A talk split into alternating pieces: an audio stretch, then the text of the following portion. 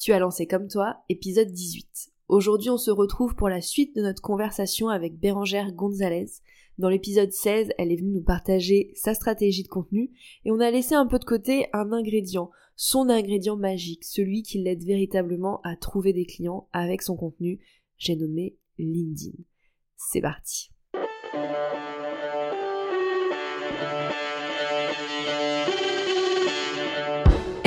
Bienvenue dans Comme toi, le podcast pour créer une communication qui te ressemble. Tu veux attirer tes clients de cœur et vendre naturellement grâce à ta création de contenu authentique? Bouge pas, j'ai ce qu'il te faut. Je suis Clémentine et j'accompagne les entrepreneurs engagés à prendre leur place et faire entendre leur voix avec une stratégie de communication adaptée à elles et leur business. Et oui, il existe autant de manières de communiquer sur Internet qu'il y a d'entrepreneurs. Et c'est ce que je veux te montrer dans Comme toi. Chaque semaine, seul ou en compagnie d'entrepreneurs qui trouvent des clients avec leur contenu, je vais te donner les clés pour trouver ta propre manière de t'exprimer et rendre plus visible ton activité. Si tu cherches un endroit safe, sans injonction et en full transparence, tu l'as trouvé. Enjoy ton épisode.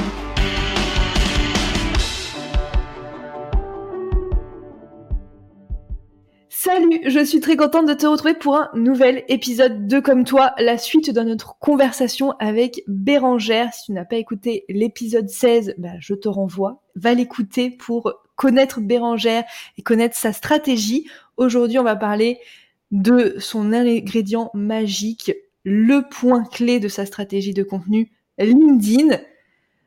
Ça, c'est un réseau social qui impressionne beaucoup de monde. je pense que tu le vois avec tes clients.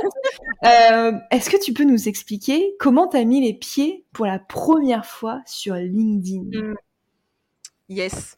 Alors, je crois que à peu près comme 99% des gens qui sont sur LinkedIn, j'ai créé un compte parce que on m'a dit euh, quand j'étais euh, étudiante qu'il fallait euh, créer un compte et je l'ai laissé moisir pendant un petit moment parce qu'on n'y pense pas, tu vois, mais LinkedIn ça a 20 ans d'existence. Donc et ouais, ça commence à dater un petit peu. donc j'ai dû créer un compte, je sais pas, je devais avoir, je sais pas, 20 ans je devais être euh, en plein cursus euh, d'études euh, supérieures, quoi.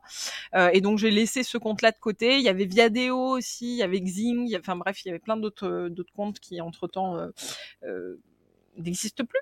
Euh, et, euh, et, ensuite, donc j'ai basculé dans le recrutement. Euh, donc j'ai fait 10 ans dans le recrutement et forcément, le nerf de la guerre dans le recrutement, c'est trouver des candidats. Et euh, LinkedIn était un merveilleux outil pour ça, euh, puisqu'à la base, c'est, on s'en est beaucoup servi comme d'une CV tech géante. Donc il y avait énormément de candidats qui cherchaient un job, de recruteurs qui cherchaient des candidats. Et donc voilà, j'ai pas, j'ai pas échappé à la règle. Moi aussi, j'étais présente pour sourcer des gens. Et puis finalement, j'ai commencé à communiquer sur l'actualité de l'entreprise, sur les postes à pourvoir, sur la vision du recrutement, etc., etc. Et c'est comme ça en fait que j'ai mis le pied dans la vraie création de contenu et pas juste dans le fait de dire bonjour cher réseau, on recrute, tu vois, un développeur web, ce qui n'intéresse personne, quoi. Carrément. Ah la CVTech, j'ai aussi comme ça que j'ai créé mon compte LinkedIn, pareil que toi. J'étais à la fac et puis ma prof nous a nous a fait faire, on a eu un cours pour créer notre compte LinkedIn. si old school, je suis pas sûre qu'on trouverait ça aujourd'hui dans les facs et dans les masters de com, tu sais genre cours pour créer ton compte LinkedIn, yes. Bref. Oh, ça doit exister. Qu'est-ce qui t'a fait du coup apprécier ce réseau? Parce que là, tu as commencé du coup à l'utiliser vraiment comme un vrai réseau social où tu as discuté avec des gens, tu as créé du contenu, etc. Comme tu dis, tu plus là juste en mode recruteuse et personne qui scrute ce qui se passe. Euh, mais du coup, ouais, comment Enfin, qu'est-ce qui t'a fait apprécier ce réseau plus qu'un autre finalement? Ouais. Euh je pense que ce que j'aimais bien sur LinkedIn, c'était le côté post écrit. C'est tout bête, mais en fait, sur Instagram, il faut forcément des visuels. Euh, sur Facebook, alors moi j'ai jamais trop communiqué sur Facebook d'un point de vue euh, professionnel, mais euh, j'imagine que les visuels ça attirait aussi un petit peu plus l'œil. Et LinkedIn pour moi c'était vraiment le côté, voilà, j'écris un peu en mode tribune journalistique, enfin voilà, tu vois, même si même si j'ai pas fait d'études de, de, journalisme, mais c'était le mode de, voilà, je pose à un moment donné une idée, un sujet, je partage quelque chose avec les autres, j'ai du retour instantané, c'est voilà, on peut aller plus loin, on peut débattre, on peut, euh, on peut discuter, euh, on peut faire réfléchir des gens, on peut, euh, bref, je, trouvais ça super intéressant de pouvoir le faire. Et, à l'époque, en tout cas, le, format écrit fonctionnait très très bien. donc voilà, donc je pense que c'est surtout ça en fait qui m'a plu sur LinkedIn. Le format. Du coup, tu as kiffé le format et c'est le format qui t'a fait, fait rester. Super. Ouais, carrément. Pourquoi tu as décidé du coup d'utiliser LinkedIn plutôt qu'un autre canal de communication comme pilier de ta stratégie de contenu, comme angle fort de ta stratégie? Ben, je pense qu'en fait, euh, ça s'est fait assez naturellement, c'est-à-dire que je me j'avais déjà constitué une, petite audience euh, sur LinkedIn en étant salarié, puisque j'étais montée aux alentours de, je sais plus, 8000, 8000 personnes dans mon réseau, donc ce qui était euh, quand même pas dégueulasse. Enfin, je démarrais pas de zéro, tu vois. Euh, donc je me suis dit, ben, autant capitaliser sur euh, ces 8000 personnes, même si au final, euh, il y en a sûrement pas 8000 qui étaient intéressés par ce que j'avais à vendre ou à raconter. Mais bon, voilà, ça m'évitait de repartir de zéro. Euh, deuxièmement, c'est qu'au début, mes, mes services de, de, de ghostwriting, je les proposais essentiellement à des recruteurs. Euh, parce que ben moi-même étant du recrutement, c'était plus facile d'écrire des posts LinkedIn pour d'autres recruteurs, pour des entreprises de recrutement, et puis j'écrivais aussi des articles de blog. Et du coup, les, les, les chargés de com venaient me chercher sur LinkedIn. Donc j'ai capitalisé aussi sur euh, mon audience, on va dire, euh, de départ. Et puis finalement, j'ai fait évoluer les choses assez naturellement en, en, changeant de cible, en changeant de sujet, etc. Et puis les gens ont suivi. Euh, donc voilà, donc ça s'est fait un peu, un peu comme ça en fait. C'était pas forcément ultra euh, réfléchi, mais je pense que si j'avais pas eu de, de réseau social attitré, s'il avait fallu démarrer from scratch, dans tous les cas, j'aurais quand même identifié LinkedIn parce que l'objectif c'était de bosser avec euh, des freelances, de bosser avec des coachs, de bosser avec des formateurs, de bosser avec des indépendants. Et LinkedIn, c'est clairement un terrain de jeu hyper intéressant pour ces cibles-là. Super. Est-ce que tu peux nous expliquer, du coup, comment LinkedIn, concrètement, il t'aide dans ton activité, dans ton business? Alors, ça m'aide à plusieurs niveaux.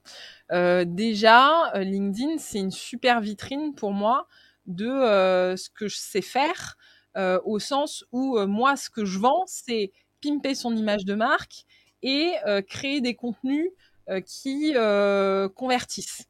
Donc je peux pas être la meilleure ambassadrice de mes produits et de mes services, euh, forcément. Donc c'est une façon de euh, montrer quelque part euh, l'exemplarité du truc, de dire bah voilà, regarde comment je fais moi, je vais t'apprendre à faire pareil finalement. ou en tout cas, je vais essayer de t'apprendre à faire pareil. Après, on n'est pas tous égaux et on et on crée pas tous la même chose et il y a forcément des, des inconnus, j'allais dire, dans l'équation, donc on peut pas tout maîtriser. Mais LinkedIn, pour moi, c'est une super vitrine et puis c'est une vitrine gratuite. C'est-à-dire que tu n'as rien à payer. J'ai, j'ai pas de compte euh, business, j'ai pas, euh, voilà. Donc je, suis sur LinkedIn, euh, je fais mon petit bonhomme de chemin et ça se fait assez naturellement. deuxième chose, c'est que LinkedIn, c'est une j'allais dire une, carte de visite géante. Mais en fait, tu peux te connecter à à peu près n'importe qui euh, pour peu que tu saches cibler les bonnes personnes. C'est-à-dire que même des gens avec qui t'es pas connecté, avec qui tu peux pas échanger, si tu fais le bon contenu et que tu arrives à te faire découvrir et que tu arrives à, te rendre visible sur un contenu, tu peux toucher à peu près n'importe qui. Euh, et puis ensuite, c'est un réseau business, donc ça c'est hyper décomplexant. On sait qu'on est là pour faire du business, on sait qu'on est là pour vendre euh, quelque chose, ou en tout cas pour attirer les gens euh, à, à, acheter ou à adhérer à ce qu'on a à proposer. Donc en fait, il n'y a pas de faux semblant. C'est pas euh, vas-y viens on discute et puis trois mois plus tard il se passe quelque chose. C'est non, c'est en fait on est là pour faire du business. Donc si on a quelque chose à se vendre l'un l'autre, c'est beaucoup plus simple. Après bien sûr il y a des manières de faire. Euh, voilà, les, les, les, sales avec leurs leur, leur gros sabots euh, qui arrivent, euh, qui t'ont prospecté sur un outil automatisé et qui savent pas que Bérangère c'est mon prénom et Gonzalez c'est mon nom de famille. bon ben voilà, tu les vois arriver à 2000.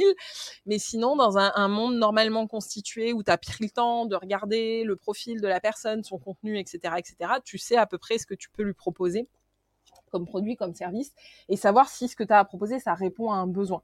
Donc LinkedIn, voilà, c'est une vitrine, euh, c'est du networking. Ça m'aide aussi parce que euh, tu rencontres d'autres, euh, comment dire, des pairs en fait.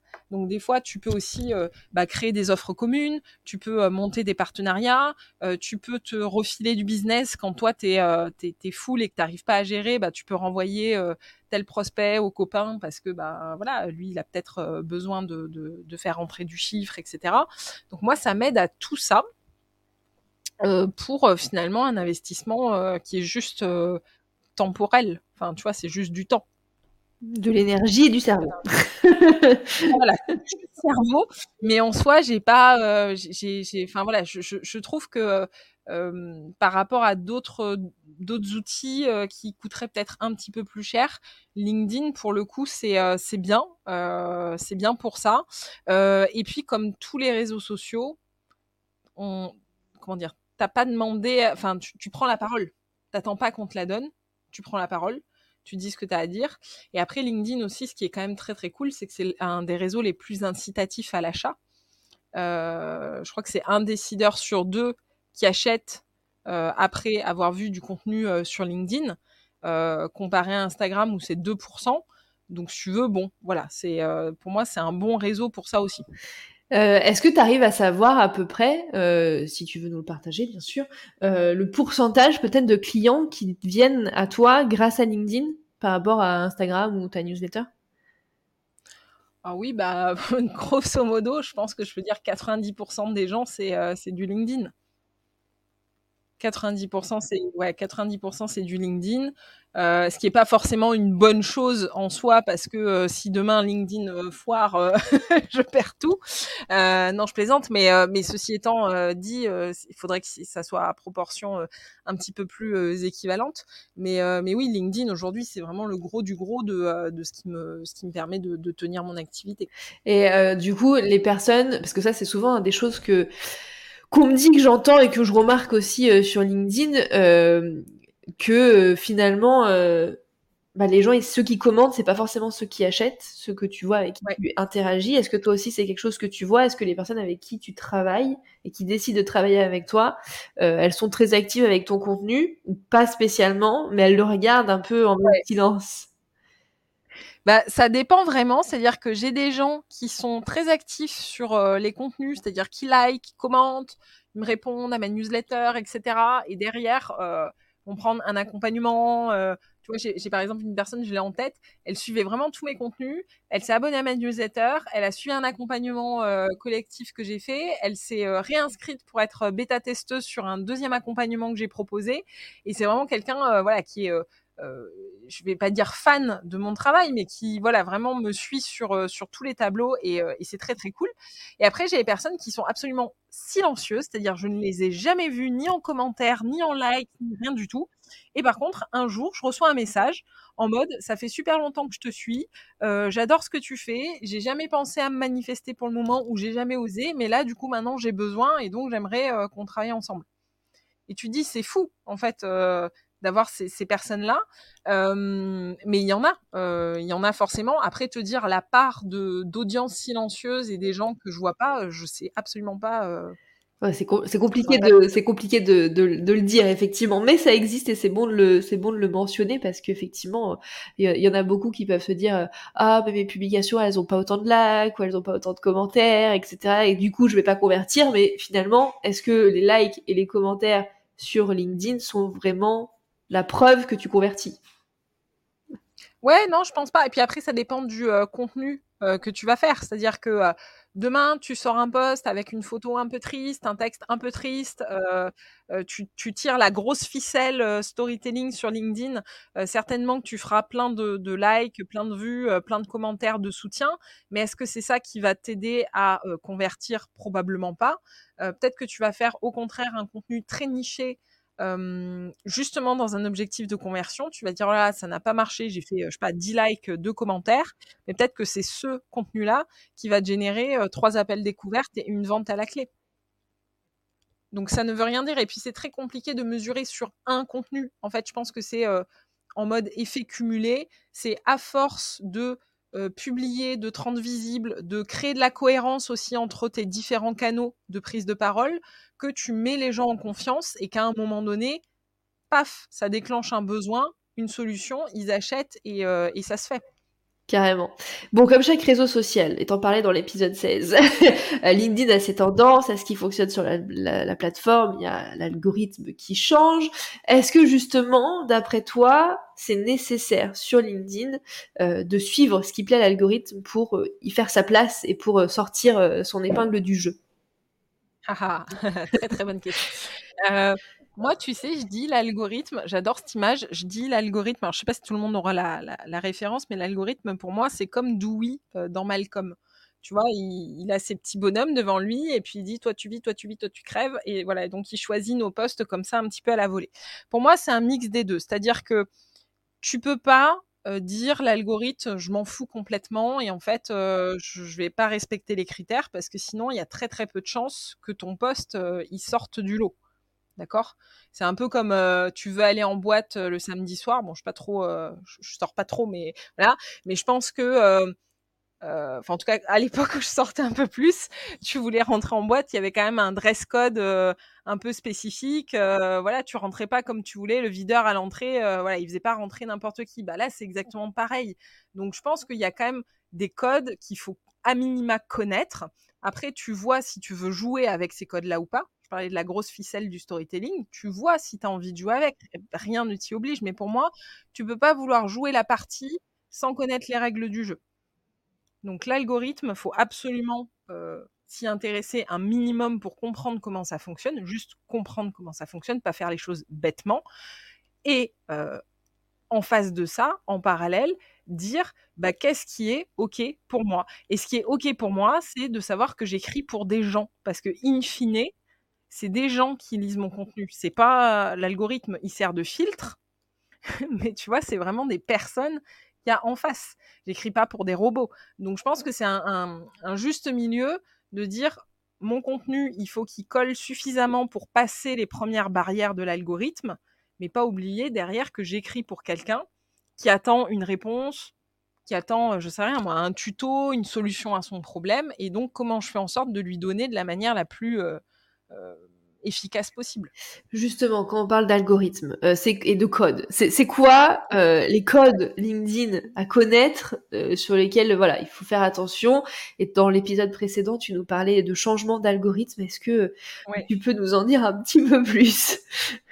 Bah Là aujourd'hui, le changement d'algorithme, enfin en tout cas un des changements qui est en train d'être observé, c'est depuis quelques mois, on se dit tiens, la visibilité des postes baisse euh, et finalement, au lieu de faire euh, n'importe quoi, mais 10 000 vues euh, sur un post, maintenant j'en fais que 3 000.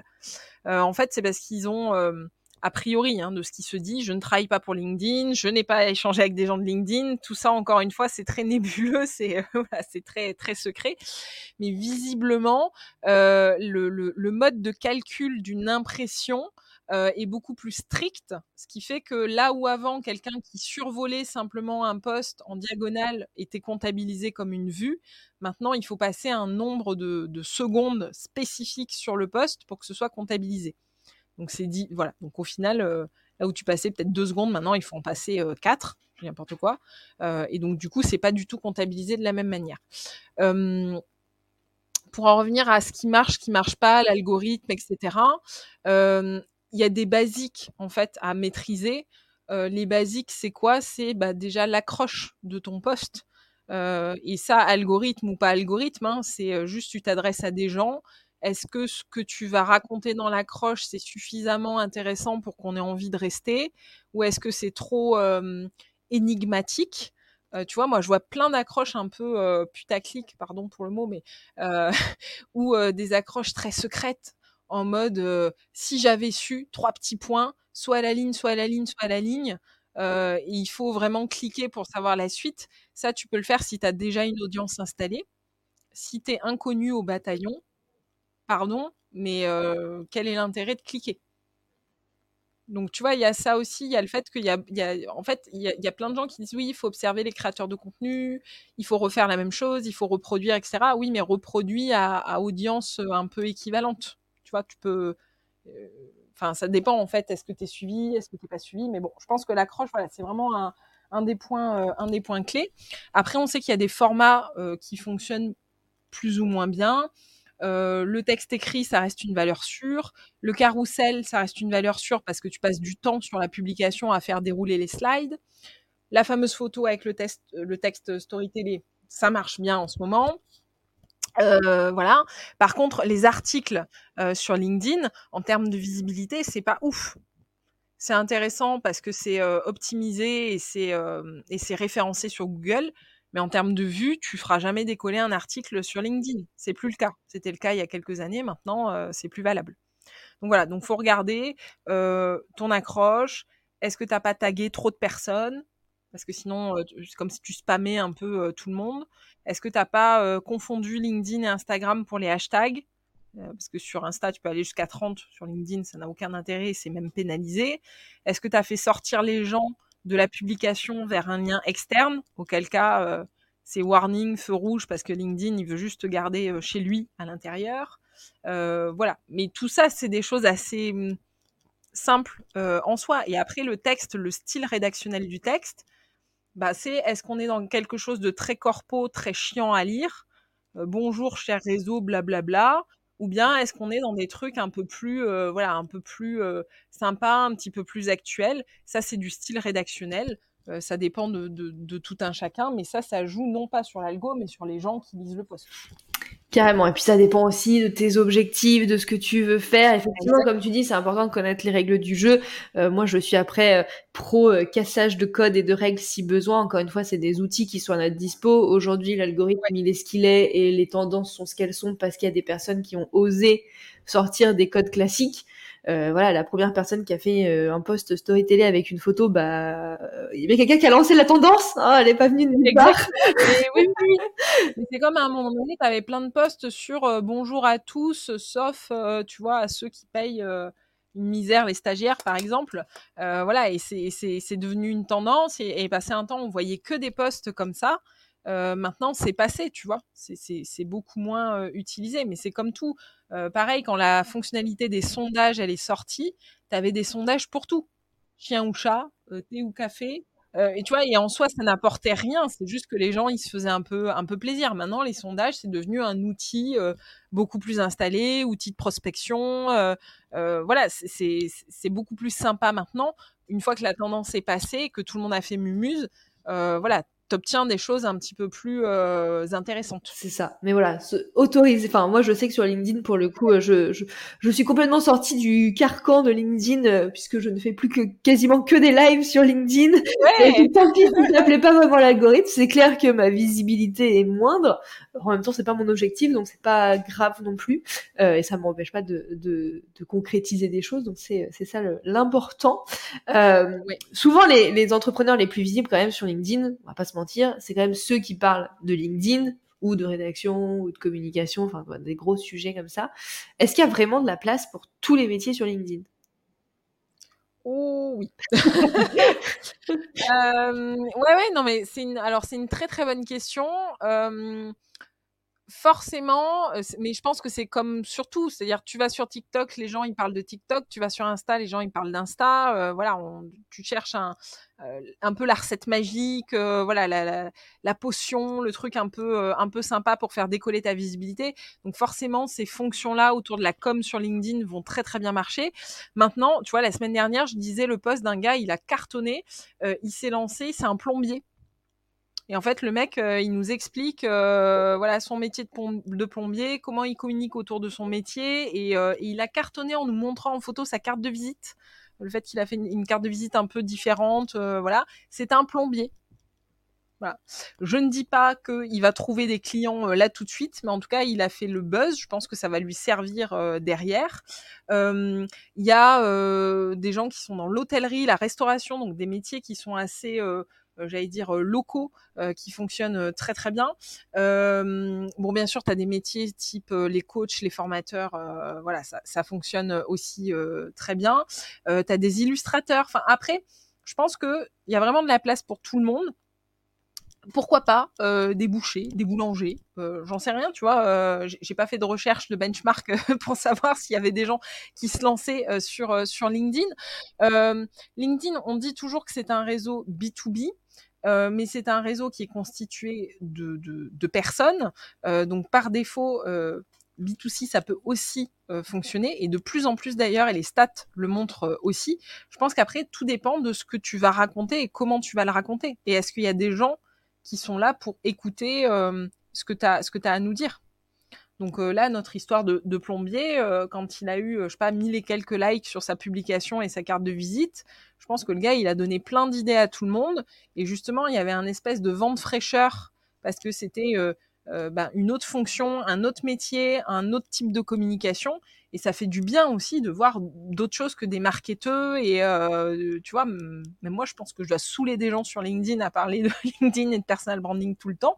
Euh, donc ouais, donc je pense qu'il faut, enfin en tout cas, ne pas oser, enfin ne, pas hésiter, pardon, à, prendre sa place sur LinkedIn et à voir ce qui se passe. Tu fais des tests, tu vois, ça prend bien, ça prend pas, ben tant pis, tu passes à autre chose. Il n'y a pas que LinkedIn hein, dans la vie, hein. il y a plein d'autres choses à faire. C'est clair. Et bah, justement, par quoi on commence si on veut se lancer dans, dans LinkedIn? C'est quoi les grandes étapes pour faire de LinkedIn un allié dans sa stratégie de com? Je pense que je vais euh, dire ce qui a déjà été dit euh, un paquet de fois et pas que par moi. Euh, déjà, de base, c'est réfléchir un minimum à pourquoi tu veux y aller, à qui tu veux parler, qu'est-ce que tu veux raconter. Déjà, poser au moins ces bases-là. Les, bases des, de, tu vois, le basique du basique, mais au moins ça. Euh, deux, ça va être de travailler ton profil. Ton profil, c'est ta carte de visite, c'est ton avatar, c'est ce qui te matérialise, j'allais dire, sur, euh, sur LinkedIn. Donc, euh, tu vas travailler ta bannière, ta photo, ton titre, ton résumé. travaille ton profil comme si c'était une page de vente, en fait parce que c'est la première chose que les gens euh, vont euh, aller voir. Euh, et après, si tu n'as pas envie de te lancer dans la création de contenu parce que bah, tu n'as pas le temps ou pour n'importe quelle autre raison que ce soit, ben like, commente. le commentaire, c'est un contenu, enfin c'est un contenu qui qui coûte rien en fait. Tu prends zéro risque à aller commenter les contenus des autres parce que ça te prend cinq minutes à écrire un commentaire. Tu peux faire mouche, tu peux gagner des abonnés et au final, tu t'es pas embêté, j'allais dire, à prendre une heure pour faire un post. Tu vois, donc ça, c'est, je pense que c'est une bonne, une bonne étape aussi. et puis voilà, je pense que c'est déjà pas mal comme, comme premières étapes. Et après, si tu as envie, tu peux commencer à créer quelques posts pour voir un petit peu ce que ça donne. Teste les formats de contenu, vois là où tu es le plus à l'aise, qu'est-ce qui te plaît le plus, et surtout en termes de temps. Tu vois, ça c'est un truc, on le dit jamais, mais la création de contenu, ça prend du temps. Combien de temps tu peux y accorder euh, chaque semaine, euh, chaque mois euh, dans ton organisation? Tu vois, il y a des gens qui me disent, ben moi, j'ai un quart d'heure par jour. Bah ok, bah un quart d'heure par jour, ça fait une heure, une heure et quart par semaine. Donc est-ce que tu peux te bloquer un petit, un petit créneau d'une heure pour travailler tes contenus, ou est-ce que tu le travailles un peu tous les jours? Ça, après, c'est toi qui vois, mais essaye d'identifier combien de temps tu peux allouer à ça. Ouais, ça c'est hyper important. C'est une des notions que j'aborde avec mes clientes à chaque fois. C'est OK. Combien de temps, comme tu dis, tu peux accorder à ton contenu pour que ton contenu rentre dans ton agenda euh, sans t'ajouter de la charge mentale supplémentaire et pas euh, te dire ah je vais absolument poster X fois par semaine ah ben j'ai plus le temps. non, c'est pas la c'est pas la bonne idée. Ok, donc on commence par la base de la base à qui on parle, ce qu'on raconte comme d'hab, la base. Euh, le profil, très très important sur LinkedIn, trois fois plus important que sur Instagram. Euh, même si c'est important sur Instagram, ça a quand même une fonction plus plus sur LinkedIn. Tu parlais des commentaires, on est d'accord que les commentaires, on essaye de pousser un peu la réflexion et pas simplement commenter des trop bien, merci, génial. Euh, fait, ces commentaires-là, alors ça apporte de la force à la personne à qui tu les envoies, et en soi, c'est très très cool d'envoyer du love, hein, mais euh, mais c'est pas ce qui va te permettre de te démarquer. Moi, quand je dis commenter, c'est avec une, un supplément stratégie plus plus, de se dire ben je vais apporter une plus-value, je vais poser une question, la question, tu vois, qui n'a pas été posée jusqu'ici. Je vais peut-être prendre le contre-pied de ce qui a été dit et rentrer en mode débat, mais débat constructif et c'est déjà une première manière de s'entraîner parce que le commentaire, ok, ça prend pas de temps à rédiger et tu prends pas grand risque, mais il faut quand même être synthétique dans un commentaire. Donc ça va venir un peu travailler voilà ta capacité à synthétiser tes idées, à faire passer un message. Après, tu peux faire des commentaires ultra drôles, pas, j'allais dire pas hyper fort en termes de valeur ajoutée, en termes de contenu. Mais si tu fais un commentaire ultra drôle parce que ça fait aussi partie, j'allais dire, de ta ligne éditoriale, de ton style, etc. Tu peux te faire repérer, tu peux, voilà, donc tout est intéressant dans le commentaire. Je pense que c'est hyper sous-coté et pourtant très très puissant. Trop cool. Quel serait du coup, pour finir, le conseil numéro un que tu donnerais aux entrepreneurs qui veulent utiliser LinkedIn pour trouver des clients? Oui. Euh, le conseil numéro un que je donnerais pour ces personnes-là, euh, en fait, j'ai plein de conseils qui me, viennent. Euh, déjà, je pense que le conseil numéro un, c'est assure-toi en faisant un petit benchmark que LinkedIn, c'est bien le bon canal pour toi. Et quand je dis benchmark, c'est à plusieurs niveaux. C'est déjà euh, par rapport à ta cible, c'est-à-dire va taper dans la barre de recherche l'intitulé, parce que tu vois, les gens ils disent oui, moi je cible les TPE PME. Mhm. Et si je tape TPE PME dans la barre de recherche LinkedIn, je vais pas trouver grand chose. Donc euh, qui tu vises? Tu vises le dirigeant, auquel cas tu vas taper dirigeant, euh, tu vas taper, euh, j'en sais rien moi, PDG, euh, tu vas taper CEO, tu vas taper, voilà, mais fais des recherches un petit peu plus poussées, joue avec les filtres pour t'assurer que ces gens-là, ils sont bien présents. Et qui, enfin, tu vois qu'il y a un vrai potentiel au niveau cible, ça c'est hyper intéressant. et benchmark aussi par rapport à ce qui se fait tes concurrents. Euh, le type de contenu euh, qui sont postés. Euh, est-ce que tu as la possibilité de te démarquer un peu de ce qui se fait déjà? Et puis benchmark aussi, j'allais dire toi vis-à-vis de toi en interne, de te dire est-ce que j'ai envie d'aller sur LinkedIn? Est-ce que j'ai des choses à raconter? Est-ce que je suis prêt à consacrer du temps à la plateforme? Est-ce que je suis prêt à comment dire apprendre les codes en fait, savoir comment ça marche et et, essayer de, de, me faire ma place. Parce que si c'est pas le cas, je, c'est compliqué.